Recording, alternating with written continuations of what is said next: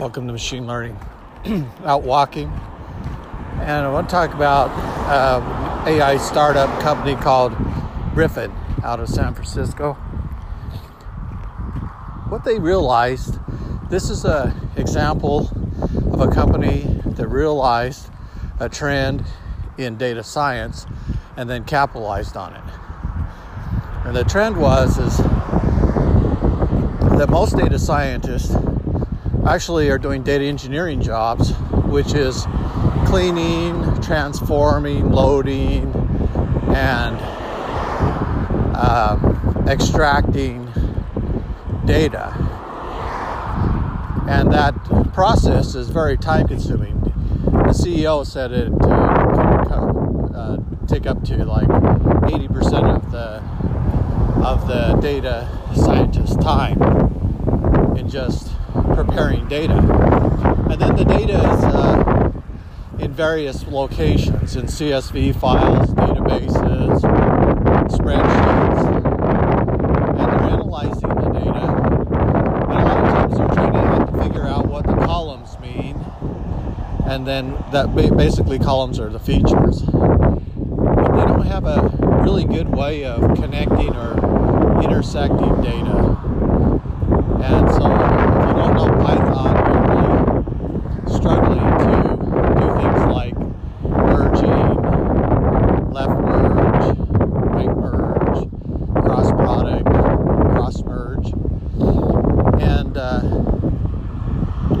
there's all, so many variations even on merge. I remember taking a data camp course on, on merging, and it was incredible because there were uh, cases where there's missing data and how it would handle the missing data or the records where it was returning back uh, data on the merge uh, to handle these special cases. And uh, um, there's also how to handle the data once you have it in a, a joint where there, there isn't data there. It's not a time, not a date, not a number, or just missing data. And so that kind of analysis has to uh, be accounted for in the data engineering job. I just finished a course on uh, PySpark or Spark, and uh, that's working on the Hive or cluster you're creating tables and then in those tables you're adding columns and you're transforming data into those columns and dropping old, uh, the old columns.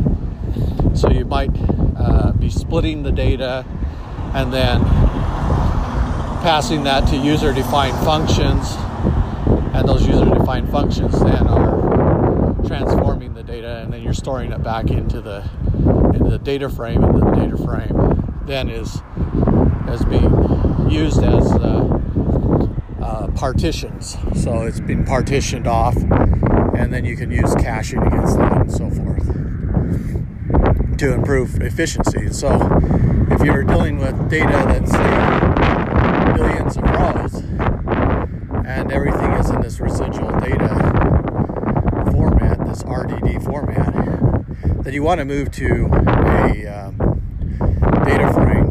But the problem with moving to the data frame is partitioning and concurrency. So you have tasks that are running that are handling different parts of those partitions. So each cluster is handling different parts of the partition. So the data can be stored on various machines and it's being extracted um, in parallel.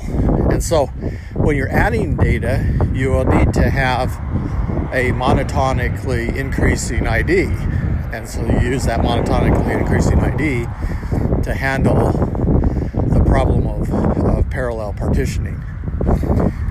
Well, those are some interesting concepts to have learned and then, you know, using regular SQL to extract the data. I really like that about uh, PySpark is being able to get data in the form of an SQL statement and then getting that data to a machine learning pipeline like a Keras pipeline where you can then put that into a deep learning network, an LSTM, or uh, just dense network, convolution neural net, etc. There's different uh, types that you would want to be able to handle the data, and then improving that efficiency so that you're getting results that uh, really matter. So, um, when you look at uh, Riffyn's approach, I think that uh, they they were pretty smart in their, their focus, but he does state that they don't really go into the pipeline. So um, they did a least square analysis to find correlation, and then they look at correlation between uh, different variables, and they look at that least square error, and uh, and they're kind of looking at things from a statistical standpoint or maybe an applied statistics standpoint. And as a result they can see you know what uh, features or variables are contributing to their uh, to their output or performance. And that um, performance is helpful because it uh, uh allows them to improve the output so they're they're working on scale and so that scale is giving them that profit margin. So by improving the things like, for example, one where they were working with yeast yield and they were converting, I think they were converting a sugar into another uh, chemical, and as a result, they wanted to maximize that. So they were looking at pH and um, something else and temperature. And what they found out is if they were looking at the data the old way, they would have concluded that maybe uh, a certain strain variation sample was the highest performing, but then they looked at it using their pipeline where they were collecting more data and they could see that temperature was affecting the output and that was a big factor because there was variation in the different samples on the temperature and they were measuring that or gathering that data and they could now measure it using their tool. So the conclusion is is it gave them better visibility they're working in that uh, pipeline and they're be able to gather the information into a central area on a platform and then people that are coming in new chemists that were coming in new could uh, look at the, the platform look at what was being analyzed the data that's collecting the samples and then look for optimal performance. Then the company taking those optimal performance uh, analysis can adjust their processes. Those are really important. Um, let me just see.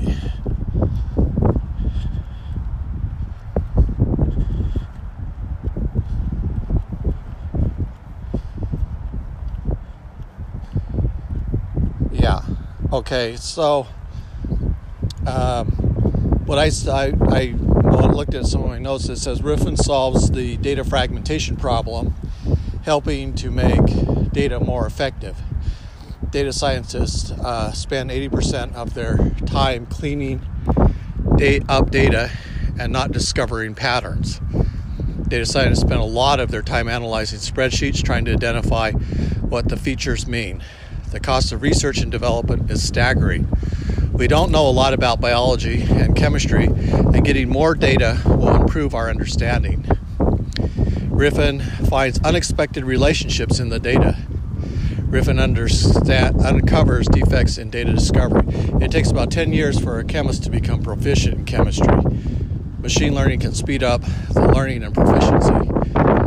Noise in the data cause missed opportunities. That's what the CEO wanted to really emphasize is it wasn't that the data was missing, it was that there was too much noise in the data, and so it was it was drowning out uh, some of these patterns that were really valuable uh, to production. Riffyn operates in recipe-driven environments. What he means by that is uh, manufacturing where you have certain combinations of features. You don't vary a lot of the raw substance and resources that go into being transformed into a product, but the product takes various shapes and forms and quantities. So it is a recipe, and those type of recipe uh, environments is where it's thriving really well. Uh, data, Riffyn creates data environments or data collection steps joins the data between each of the steps. The data, is annotated and tagged for each step. That annotation is searchable, and so you know which volume, which collection uh, perform best, and so you can trace that back to the actual data and then run that through visualization to uh, analyze the data to see if, if the conclusions being drawn from it are correct. User can then download the collected data into a CSV. Fit to least squares is used to determine maximum yield. And the case study that they were talking about. So I will uh, definitely put that up there for you to read.